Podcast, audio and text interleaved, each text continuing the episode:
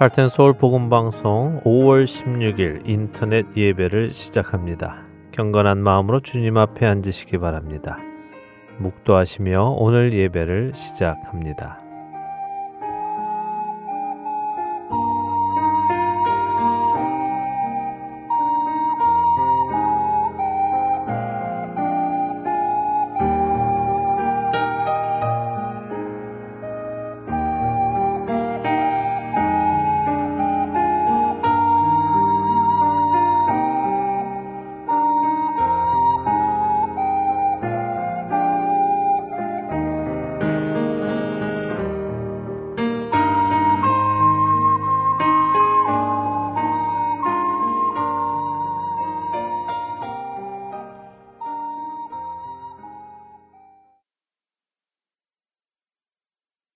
찬송하겠습니다. 새 찬송가 65장, 새 찬송가 65장, 통일 찬송가는 19장, 통일 찬송가 19장입니다.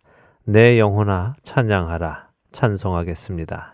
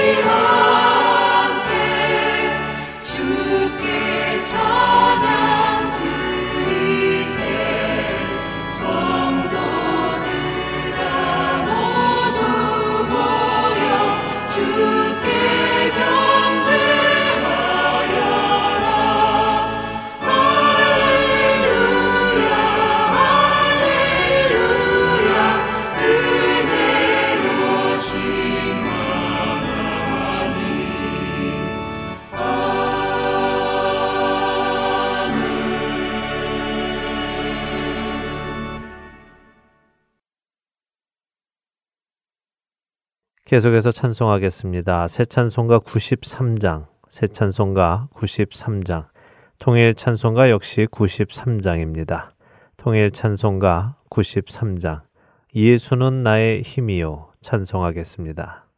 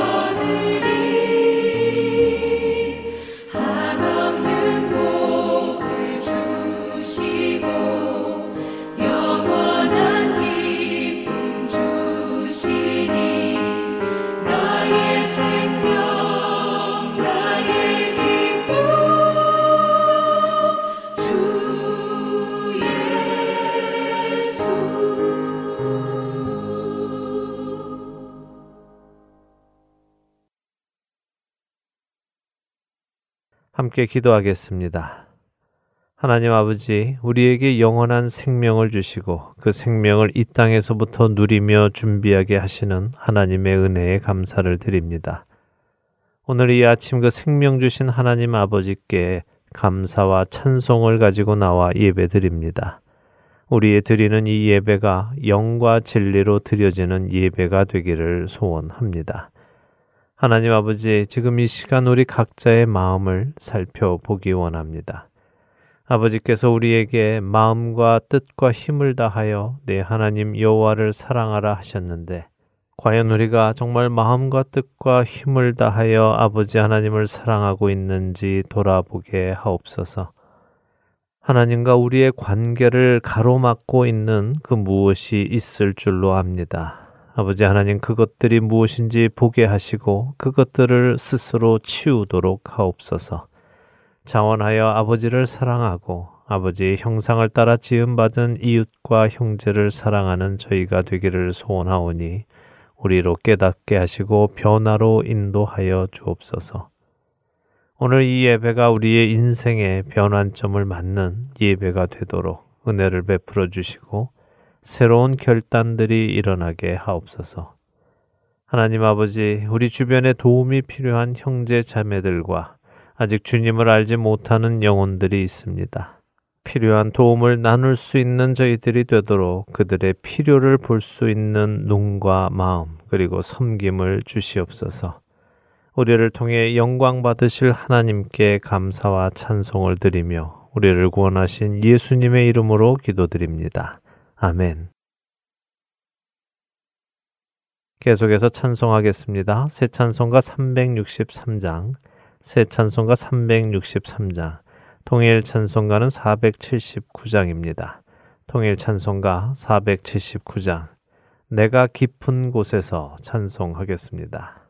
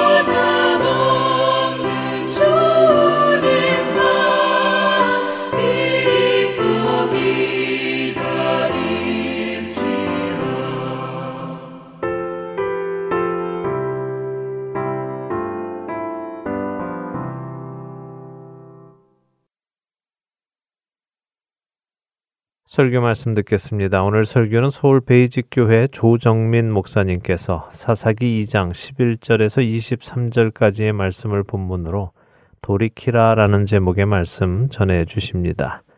먼저 사사기 2장 11절부터 23절까지 말씀 함께 읽도록 하겠습니다. 사사기 2장 11절부터 23절입니다. 다 찾으셨으면 한 목소리로 읽겠습니다. 이스라엘 자손이 여호와의 목전에 악을 행하여 바알들을 섬기며 애굽 땅에서 그들을 인도하여 내신 그들의 조상들의 하나님 여호와를 버리고 다른 신들 곧 그들의 주위에 있는 백성의 신들을 따라 그들에게 절하여 여호와를 진노하시게 하였으되 곧 그들이 여호와를 버리고 바알과 아스타롯을 섬겼으므로 여호와께서 이스라엘에게 진노하사 노력하는 자의 손에 넘겨주사 그들이 노력을 당하게 하시며 또 주위에 있는 모든 대적의 손에 팔아 넘기심에 그들이 다시는 대적을 당하지 못하였으며 그들이 어디로 가든지 여호와의 손이 그들에게 재앙을 내리시니 곧 여호와께서 말씀하신 것과 같고 여호와께서 그들에게 맹세하신 것과 같아서 그들의 괴로움이 심하였더라. 여호와께서 사사들을 세우사 노략자의 손에서 그들을 구원하게 하셨으나 그들이 그 사사들에게도 순종하지 아니하고 오히려 다른 신들을 따라가 음행하며 그들에게 절하고 여호와의 명령을 순종하던 그들의 조상들이 행하던 길에서 속히 치우쳐 떠나서 그와 같이 행하지 아니하였더라.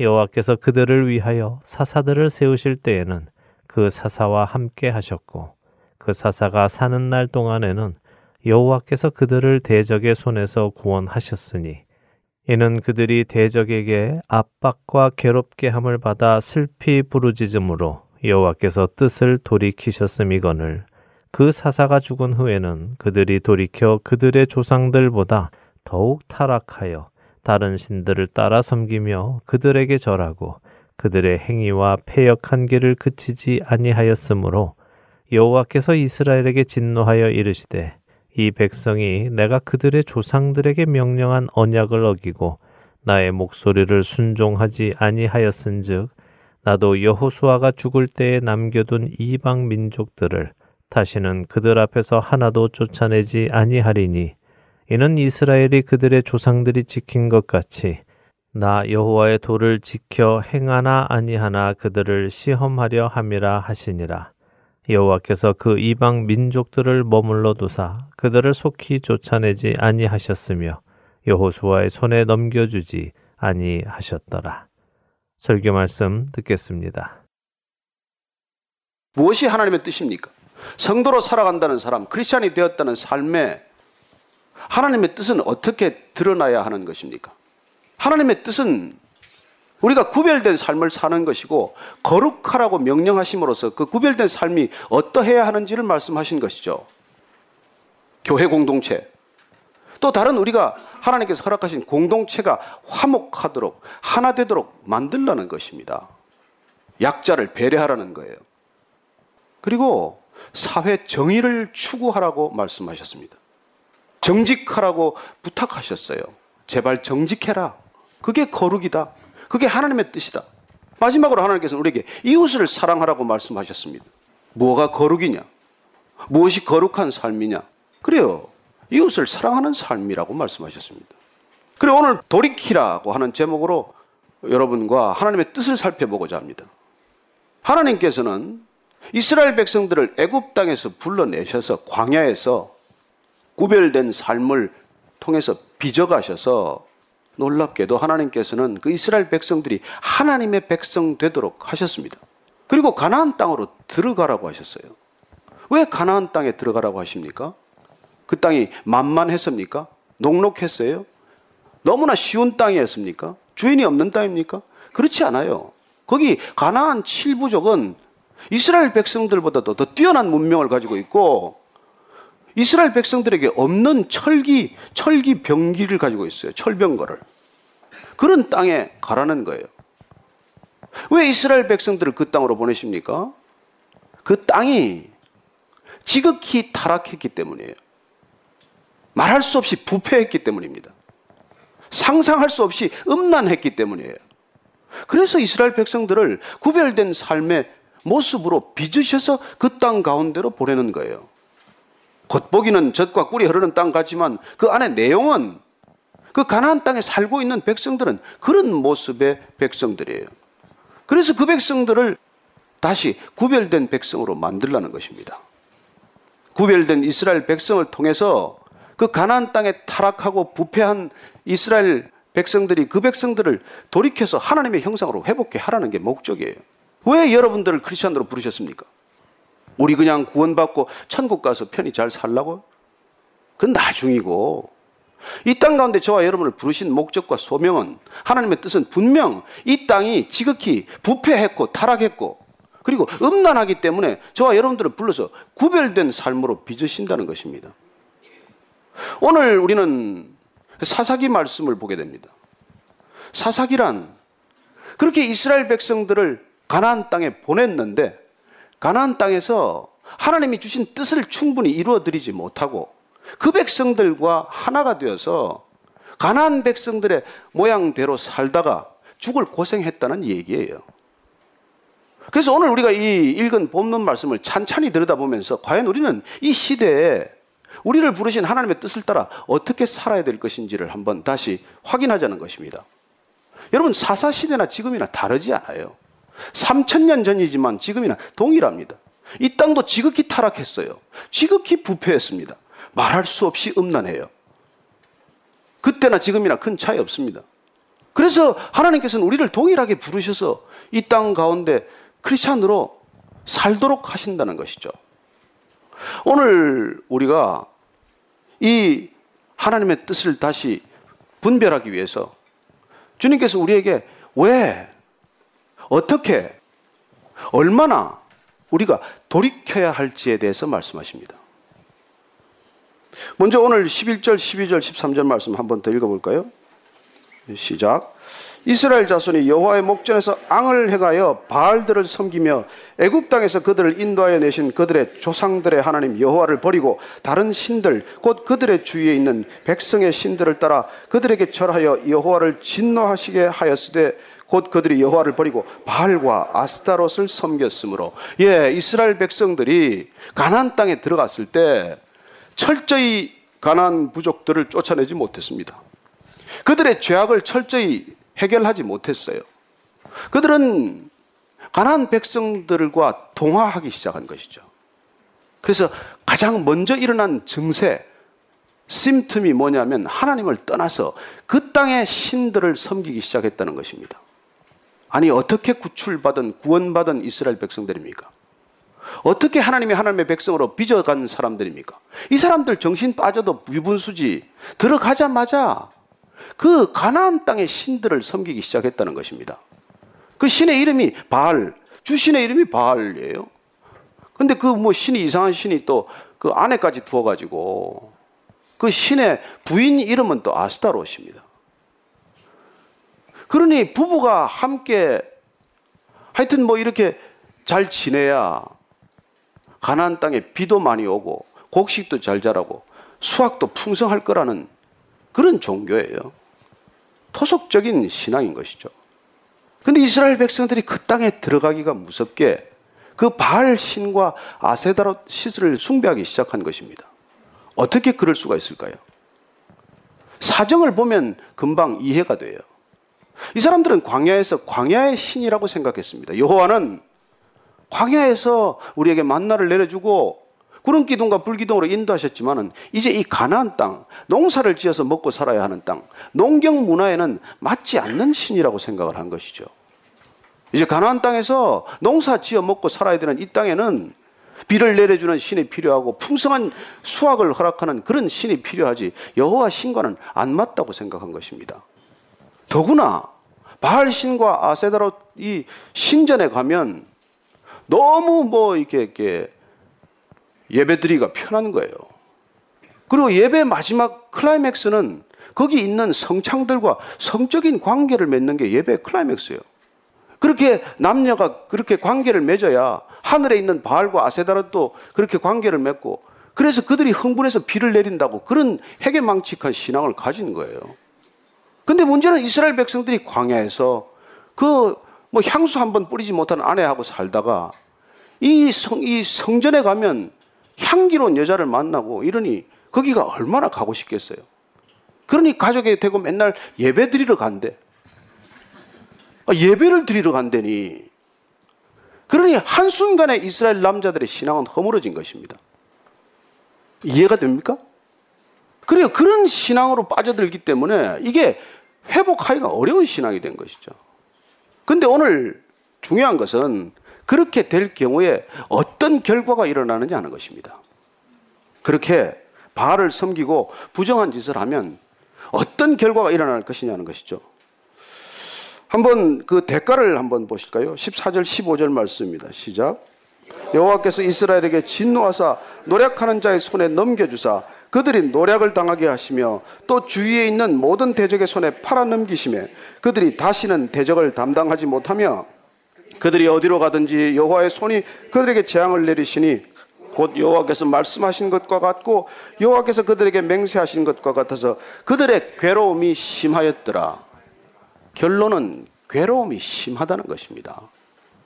그 사람들이 사는 방식대로 살았더니 돈을 번 것이 아니라 돈은 나중에 다 노략당하고 뺏기고 잘 될 줄 알았더니 하나도 잘 된 것이 없이 죽을 고생이 시작이 됐다는 것입니다. 여러분, 예배가 무너지면 다 무너집니다. 하나님 맺는 백성은 하나님과의 관계가 흔들리기 시작하면 다 흔들립니다. 돈이 좀 벌린 것 같아요. 그돈 누구 쓸 것 같습니까? 성공한 것 같습니까? 집안이 허물어져요. 하나님께서는 거룩한 백성들에게 부정을 용납하지 않습니다. 여러분, 신앙이란 무엇입니까? 하나님을 인정하는 거예요.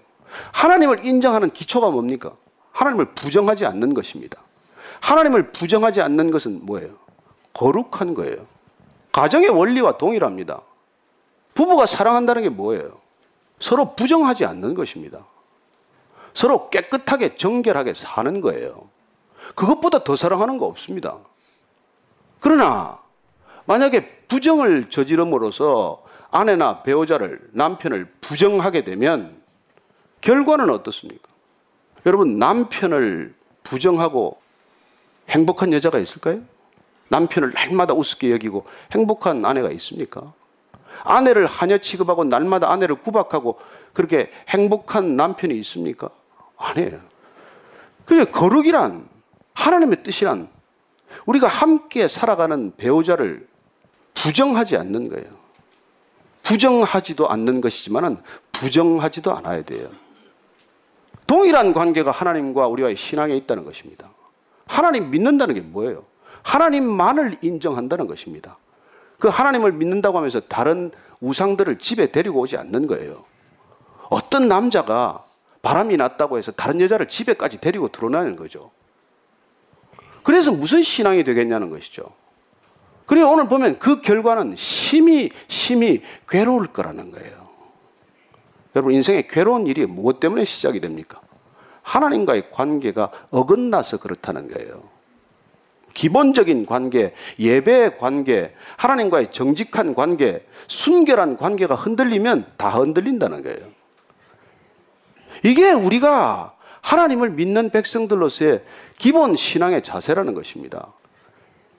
그래서 우리 생각에 오른 대로 살아가는 이 사사 시대를 성경은 한마디로 정리를 해요. 이 시대란 어떤 시대였냐?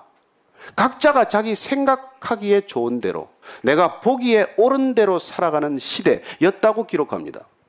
오늘날은 다릅니까? 이 포스트 모더니티 시대는 어떤 시대예요? 각자가 내가 보기에 좋은 대로, 내가 생각하기에 옳은 대로 살아가는 시대 아닙니까?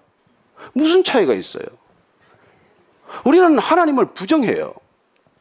그러면 하나님을 부정하고 어디로 갑니까? 돈? 권력? 인기? 명예? 그런 우상들은 조금 식별이 쉬운 우상들이에요. 조금 더 들어가면 예술? 스포츠? 그리고 문화? 전통 문화? 이렇게 들어가면 우상은 아주 곳곳에 깊은 곳에 숨겨져 있고 가려져 있어요. 하나님을 부정하는 사람들이 어디로 달려가겠습니까? 오늘날 이 시대가 가고 있는 우상들이 눈에 보이십니까? 그 결과가 보이세요? 그 결과를 오늘 성경에서는 아주 쉽게 정리합니다. 괴로워질 거라는 거예요. 여러분, 인생이 피곤해진다는 것입니다. 우리 앞에 보면은 사사기 2장 3절 말씀에 예수님께서 그럴 경우에 우리가 우상으로 섬기는 것들을 쫓아내지 않고 그냥 내버려 둔답니다. 그래서 2장 3절을 보면 그러므로 내가 또 말하기를 내가 그들을 너희 앞에서 쫓아내지 아니하리니 그들이 너희 옆구리에 가시가 될 것이며 그들의 신들이 너희에게 올무가 되리라. 우리 인생에 가시와 올무가 있다면 어떤 것에서 비롯되느냐는 것이죠. 뭐가 그렇게 힘들고 뭐가 그렇게 어렵습니까? 왜 그렇게 힘들고 왜 그렇게 고통스럽습니까? 이런 가시와 올무 때문에 힘들다는 거예요. 괴로움이 심하면 반응이 있습니다. 부르짖기 시작해. 못 살겠다고 그때부터 새벽 기도 나와요. 이렇게 괴로움을 겪으면 사람들이 부르짖는다는 거예요. 그러면 부르짖으면 어떻게 됩니까? 16절, 17절 말씀 다시 한번 보십니다. 다시 읽을까요? 네. 사사들을 세우사 노략자의 손에서 그들을 구원하게 하셨으나 그들이 그 사사들에게도 순종하지 아니하고 오히려 다른 신들을 따라가 음행하며 그들에게 절하고 여호와의 명령을 순종하던 그들의 조상들이 행하던 길에서 속기 치우쳐 떠나서 그와 같이 행하지 아니하였더라. 자, 부르짖으면 하나님께서 사사들을 세우셨다고 말합니다. 하나님 기도에 응답하십니다. 누구를 통해서요? 또 사람들을 통해서 응답하십니다. 하나님의 뜻을 떠나서 우상을 쫓아가는 사람들에게도 하나님은 올무와 가시를 허락하는데 그 올무와 가시는 인생 채찍이요 사람 막대기라고 말합니다. 우리를 제일 힘들게 하는 게 뭐예요? 사람입니다. 하나님의 사랑은 사람들을 통해서도 전해지지만 하나님께서 우리를 고통스럽게 하는 일도 사람을 통해서 와요. 우리 인생의 채찍이 됩니다. 인생은 선물이에요. 근데 그 인생이 채찍으로 변한다는 거예요. 사람은 선물입니다. 근데 그 사람도 때로는 선물이 안 되고 고통스러운 막대기, 몽둥이, 매가 된다는 것입니다. 그런 일들이 우리 인생 가운데 일어나는 것이죠. 어디서부터 비롯됐는지를 모르면 일생 그렇게 맞다가 끝나는 거죠, 뭐. 그러나 이 모든 어려움이 어디서 시작이 되었느냐? 그 뿌리는 무엇이냐? 그걸 오늘 말씀은 우리에게 가르쳐 주는 것이죠. 내가 그 땅 가운데 들어가서 그들의 신을 숭배하고 그들의 신을 쫓아가고 그들의 신과 함께 살다가 그 백성들처럼 변했다가 그 백성들처럼 겪는 고난이라고 말씀하시는 것입니다. 그래서 이 사사를 세워주셨는데 이 사사가 있을 동안에 구원을 누리게 돼요. 그래서 이 사사기 이 얘기에 오늘 읽은 이 사사기 말씀에 이 구조는 사이클입니다. 고통스러워요. 신음해요. 부러지져요. 그러면 하나님께서 사사를 세워주셔서 구원합니다. 구원받고 나서 살만하면 또 돌아가요. 그러다 또 야단 맞으면 또 잠깐 돌이키는 척 하다가 또 그렇게 되었더라는 거예요. 이게 늘 되풀이 되었다는 게 450년간 사사기 이 얘기의 줄거리입니다. 그래서 오늘 하나님께서 그렇게 살지 말아라. 돌이키려면 확실하게 돌이켜라. 한 번 돌이키면 뜻을 정하면 다시 흔들리지 말아라. 그 얘기를 우리에게 말씀해 주고 계신 것입니다. 그리고 구원이란 이렇게 사사를 세워주는 일이지만은 하나님께서는 언제든지 우리를 구원할 준비가 되어 있다는 것입니다. 하나님은 우리를 언제 어느 때고 구원할 준비가 되어 있다. 이게 복음입니다. 이 사람들이 회개해서 구원하는 게 아니에요. 하나님께서는 이미 구원하기로 결정하셨습니다. 그 얘기를 예수님께서 오셔서 탕자의 비유란 걸 들어서 말씀해 주신 것입니다. 버릇없는 둘째 아들이 아버지는 멀쩡히 눈 뜨고 있는데 유산을 요구해가지고 그 유산을 가지고 집을 나갔어요. 그 나갈 때부터 아버지는 그 아들을 용서하고 기다리고 있어요. 그 아들이 가서 그 돈을, 유산을 갖다가 전부 다 강남에서 다 탕진했어. 그러나 그 아들이 다 탕진했지만 그 아들이 그 돈을 가지고 다 돌아와야 그 아들을 맞아주겠다라고 결정한 게 아닙니다. 아들이 돈을 다 잃어버렸지만 빈털터리가 되었지만 돌아오기만 하면 받아주기로 결정한 거예요. 자, 그 아들이 돌아왔어요. 먼 발치에서 보고 그냥 달려나갑니다. 나가서 그 아들을 맨발로 맞아주고 안아주고 허깅을 해줘요. 그냥 왔기 때문이지 그 아들이 깨끗해서가 아닙니다. 이미 돼지 치는데 갔다가 냄새가 고약해. 몰골이 흉악해. 근데 그 아들을 보고 너 꼬리 그러니 가서 샤워부터 해라. 옷 좀 갈아입어라. 향수 좀 부려라. 그래야 내가 너하고 허깅하지. 널 어떻게 내가 널 그냥 안아주겠냐. 그러지 않는단 말이에요. 여러분들이 뭐 좀 이제 좀 그럴듯하게 되고 이제 성경도 좀 읽고 뭐 뭐 집사도 좀 되고 이래야 제가 뭐 교회 나오지. 아니요. 주님께서는 우리를 그냥 맞아주기로 결정하셨어요. 그냥 달려온 여러분을 안아주심, 보듬어주심, 품어주심, 그게 구원이에요. 그렇게 안아주신다는 게 복음이에요. 우리가 뭘 해서가 아닙니다. 우리는 어떤 조건이나 자격을 가지고도 구원의 조건이나 자격이 되질 않아요. 그래서 오늘 하나님께서 이 말씀을 통해서 우리에게 그냥 돌이키기만 하면 내가 돌아서기만 하면 문은 열려 있다는 거예요. 이렇게 서 있으면 문은 닫혀 있지만 내가 돌아서면 문은 열려 있다는 것입니다. 언제든지 여러분이 그 문을 열고 들어오기만 하면 근데 중요한 것은 네 발로 나갔으니 네 발로 들어오라는 거예요. 여러분 이게 사랑입니다. 네 발로 갔으니 다리 몽댕이를 분질러서 내가 데려오겠다. 이건 인간의 고집이고 분노예요. 네가 네 발로 나갔으니 내가 네 발로 돌아올 때까지 기다리고 있을 터이니 내가 돌이켜서 돌아와라. 돌이켜서 이제 그만 돌아서라. 돌아와라. 이게 하나님의 뜻이라는 것입니다. 저는 여러분이 이 뜻을 제대로 분별해서 여러분의 어떤 조건이나 자격을 내세우지 않게 되기를 바랍니다. 그냥 여러분들이 가던 방향을 돌이켜서 돌이키라고 하는 그 음성에 순종해서 돌아서기만 하면 거기 구원이 있다. 이게 하나님의 복음이라는 거예요. 저는 여러분들이 오늘날 이 복음을 맛보기를 원하고 이 복음을 전할 수 있기를 원하고 이 복음 때문에 여러분들이 목숨을 걸게 되기를 바랍니다. 내가 이제부터는 뭘 좀 해봐야지. 내가 훈련도 받고 내가 뭐 뜻을 정하고 이래 뭐 성교지까지 갔다 와야 그래도 내가 뭐가 되지 않겠나? 아니요. 그거는 여러분들이 그냥 그 구원받아 돌이켜서 그냥 돌이키기만 했는데 하나님께서 품어 주신 게 감사해서 너무 고마워서 너무 감격해서 헌금도 드리고 싶고 시간도 드리고 싶고 내 물질도 드리고 싶고 내 모든 걸 주님께 드리고 싶어요. 오케이. 그건 좋아요. 그러나 그걸 가지고 하나님을 달랜다고 생각하면 큰일이라는 것입니다. 여러분이 뭘 하더라도 하나님을 달랠 수 있는 건 없어요. 이스라엘 백성들은 그 달래는 것 때문에 바알 신에게 간 거란 말이에요. 신이란 내가 딜이 가능하고 빠트로 얻을 게 있고 이걸 좀 어떻게 뒤흔들어서 내가 원하는 걸 좀 더 가지겠다. 내 소유를 늘리겠다. 내 영향력을 좀 확대하겠다. 내가 좀 커지겠다. 내가 유명해지겠다. 이걸 하겠다고 딜을 하는 게 바알 신앙이란 말이에요.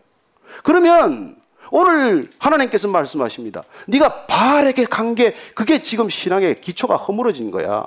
내게로 돌이키라고 할 때 바알 신앙에서 돌이키라는 얘기예요. 우리는 지금 어디 뭐 이상한 점집에 가지 않아요. 그러나 우리는 그 마음 가운데 여전히 내가 내 소유를 더 늘리고자 하고 내 권력을 더 탐하고자 하고 내 영향력이나 내 이름이나 내 무엇을 더 드러내고자 한다면 그건 여러분들이 바알 신전에 간 거나 동일하다는 것입니다. 교회라는 이름에 바알 신전에 간 거라고요. 그래가지고 교회가 무슨 능력이 있겠어요? 바알 신앙의 핵심은 뭡니까? 본질은 뭐예요? 십자가는 필요 없다는 것입니다. 십자가란 내가 거기서 죽어야 하는 곳이에요. 십자가는 내가 기꺼이 손해보는 것입니다. 그건 안 보고, 그건 필요 없고, 내 원하는 것만을 얻기 위해서 여기 여러분들이 교회를 나온다면 절에를 가나, 여기 가나, 미아리를 가나, 점집에 가나, 어디를 가나, 동일하다는 것입니다. 그건 하나님께서 그걸 신앙이라고 받아주지 않는다는 거예요. 돌이킨다는 것은 그렇게 살아가는 내 모든 욕망의 회로나 욕망에 향한 내 모든 태도가 완전히 돌이킨단 말이에요. 뒤돌아서는 거란 말이에요. 여러분, 운다고 돌아섰습니까? 통곡한다고 돌아서요? 날마다 기도한다고 돌아선 겁니까? 아니요. 날마다 아침에 이 자리에 와서 눈물로 통곡하면서 내 주식 좀 뛰게 해달라고 만약에 기도를 하면 그건 여러분 아무리 눈물을 쏟아도 그건 회개가 아니고 돌아선 게 아니에요. 그렇게 오늘날 크리스천들이 그 많은 기도를 드리고 그 많은 큰 교회를 이루고 그 많은 사람들이 크리스천이라고 주장하지만 왜? 왜 이 교회가 욕을 얻어먹고 개독교라는 소리를 듣게 되겠어요? 여러분 세상은 어디를 가나 바알 신앙에 젖어 있는 곳이에요. 더 잘 먹고 조금 더 잘 되고 더 풍족하게 살고 더 많은 소유를 누리고 더 높은 지위를 누리는 그걸 목적을 위해서 다 신을 깨우고 두들기고 밤낮 없이 내 몸을 그냥 자해를 해가면서도 그런 일을 하는 것이죠. 그래가지고 하나님한테 그냥 협박을 하기를 사흘 굶었습니다. 일주일 굶었습니다. 그래도 안 되면 40일 금식 기도로 뿌리를 뽑겠습니다. 이러고 흔들어대니 하나님 얼마나 피곤하시겠어요. 아까 저기 저 누구 한번 세례를 받은 분이 너무 진짜 그 저 재밌는 간정을 잠깐 들었어요. 본인은 교회 나오고 나서 한 번도 하나님한테 뭐 부탁한 게 없대요. 뭐 부탁할 일도 그렇게 없대요. 알고 보니까 부탁할 게 전혀 없다는 겁니다. 근데 너무 부탁한 게 없어서 가만 생각해 보다가 뭐 하나는 부탁해야 될 것 같아서 아직 담배를 못 끊어서 담배를 좀 끊게 해달라고 부탁을 드렸더니 그 다음날 아침에 바로 목에서 피가 나왔대요. 그래서 뭐 담배를 몇십 년 피우던 걸 끊었대는데 근데 어쨌건 제가 그분 보면서 아무것도 하나님께 요구하지 않았지만 하나님이 저 마음을 모르겠냐? 뭐가 필요한지 모를 리가 있겠냐? 그래요. 하나님께서는 내가 하나님의 나라와 그 의를 먼저 구하라. 그리하면 모든 것을 내게 더하시리라 약속하셨단 말이죠. 그러니까 약속을 믿음으로 믿는다면 우리가 내 걸 뭘 얼마나 구하고 살겠어요. 내가 하나님께로 돌이키기만 하면 그리고 나를 향해 가는 걸음을 하나님께로 돌이키는 게 진정한 돌이킴이라는 것입니다. 밤낮 나를 향해서 걸어가면서 하나님의 이름을 불러봐야 하나님하고 정반대를 놓고 부르고 걸어가는 것밖에 더 되느냐는 말이죠. 오늘 이 하나님의 말씀은 결국 우리에게 끝까지 돌이키지 않을 경우에 어떤 일이 일어나는가?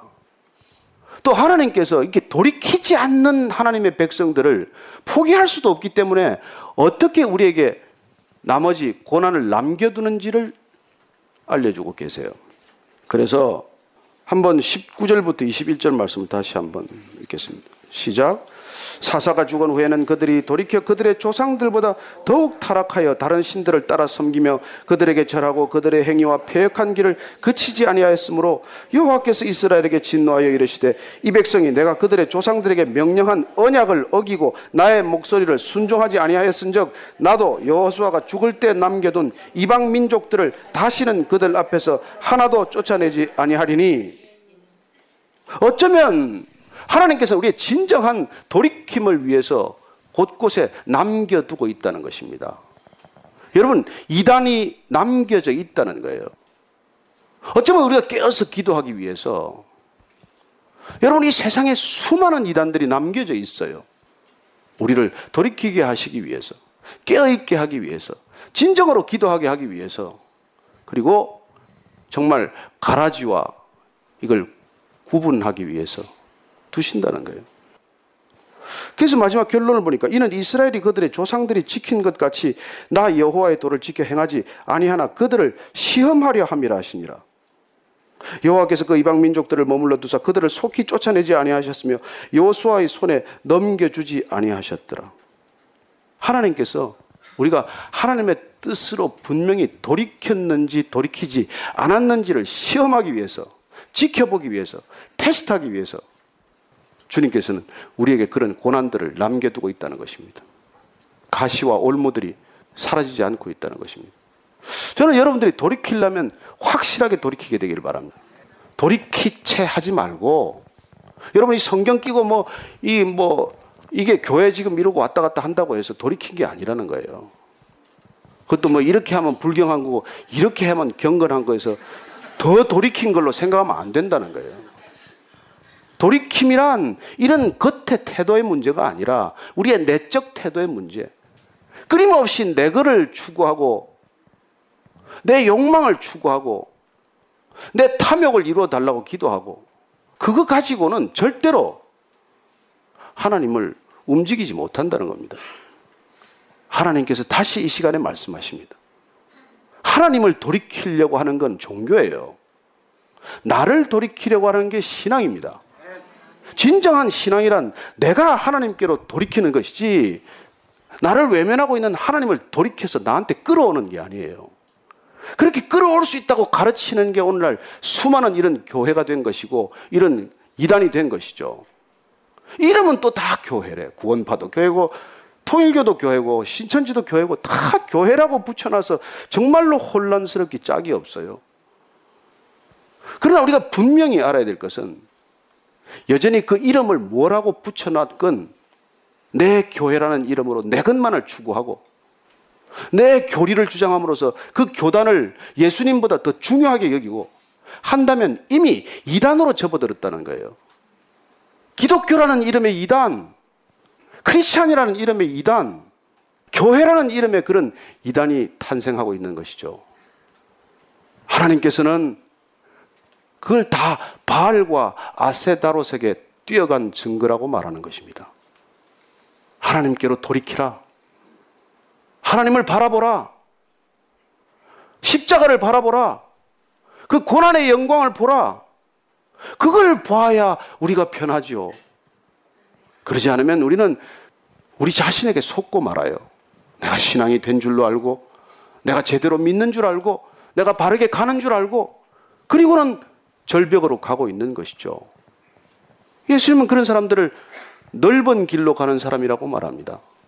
좁은 길이란 내가 부인되는 길이요, 내가 손해보는 길이요, 내가 십자가를 지는 길이요, 내가 십자가에 못 박히는 길을 좁은 길이라고 말씀하시고 그 길로 갈 때 우리는 비로소 영원한 생명, 돈이 아니라 물질이 아니라 명예가 아니라 하나님이 우리에게 그토록 주시고자 하는 그 놀라운 영원한 생명을 얻게 된다는 것입니다.